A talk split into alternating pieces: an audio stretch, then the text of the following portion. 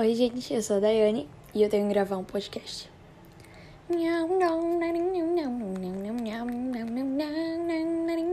Abertura de um minuto de podcast.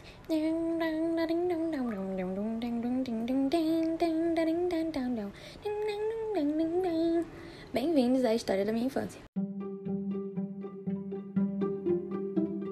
Então, eu tava pensando o que eu poderia falar nesse podcast.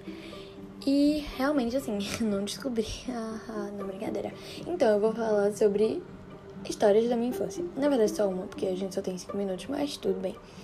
Não é pesquisa empírica e as pessoas gostaram, então por que não trazer o que a audiência gosta, não é mesmo? E estou aqui. Continuando, é, vou começar a história do casaco salvo.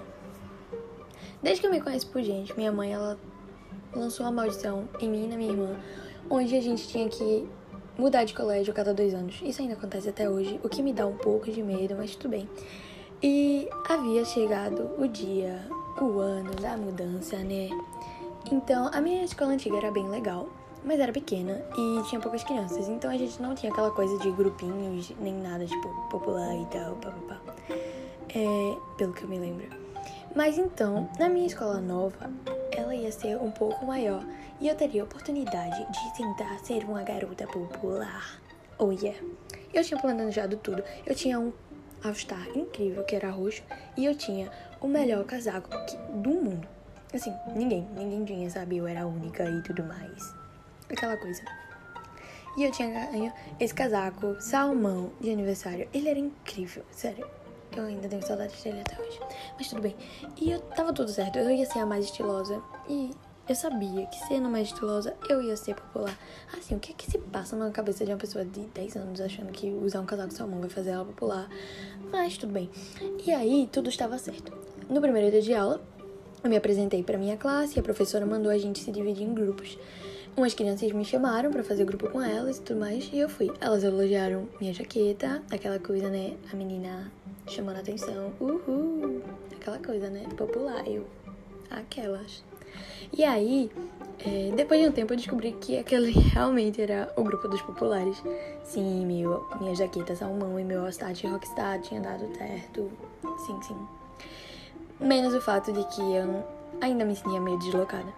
As crianças não eram chatas nem mais comigo, mas eu não tinha conseguido fazer nenhuma conexão com elas, sabe?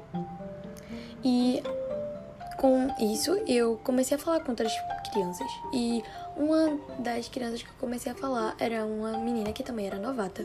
Ela era muito legal e a gente gostava de coisas muito parecidas. A gente sempre passava o recreio juntas e era muito incrível. A gente até decorou uma música juntas. Na verdade, a gente decorava muitas músicas juntas. Mas tinha uma específica que ficou na minha cabeça até hoje, pra tu ver o negócio, entendeu? que era o rap de Todo Mundo Deu Cris. Na verdade, não é do Todo Mundo Deu Cris, é do ator que faz o Cris de Todo Mundo Deu Cris mas isso não é importante. E aí, era assim. This is more than a crush, mood, I like like mood, I love. Baby, I wanna make you mine, and now and give it it, yeah. E eu vou parar aqui, porque, assim, né, aquela coisa da dignidade que a gente já tá perdendo. Mas, realmente, tipo, era muito legal e eu ainda me lembro dessas coisas.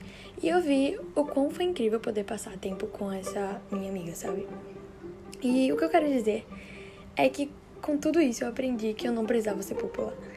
Na verdade, é bem clichê, né? Mas então, é, eu só precisava. Eu aprendi que eu só precisava estar com quem me fizesse se sentir bem e quando eu estivesse bem.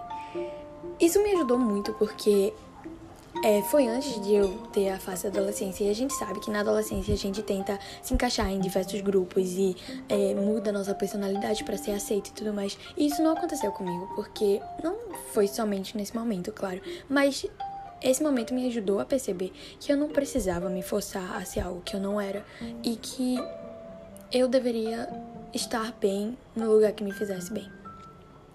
E foi exatamente isso, sabe? Eu por mais que às vezes não me senti pertencente a algum lugar na adolescência, foi.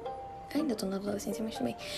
É, foi meio difícil, mas é, eu nunca me fossei assim quem eu, não, quem eu não era, sabe? E eu me orgulho muito disso, na verdade. E é exatamente isso que eu quero dizer, sabe? A vida é muito curta pra gente não viver os momentos que realmente nos fazem se sentir vivos e ser nós mesmos. Obrigada.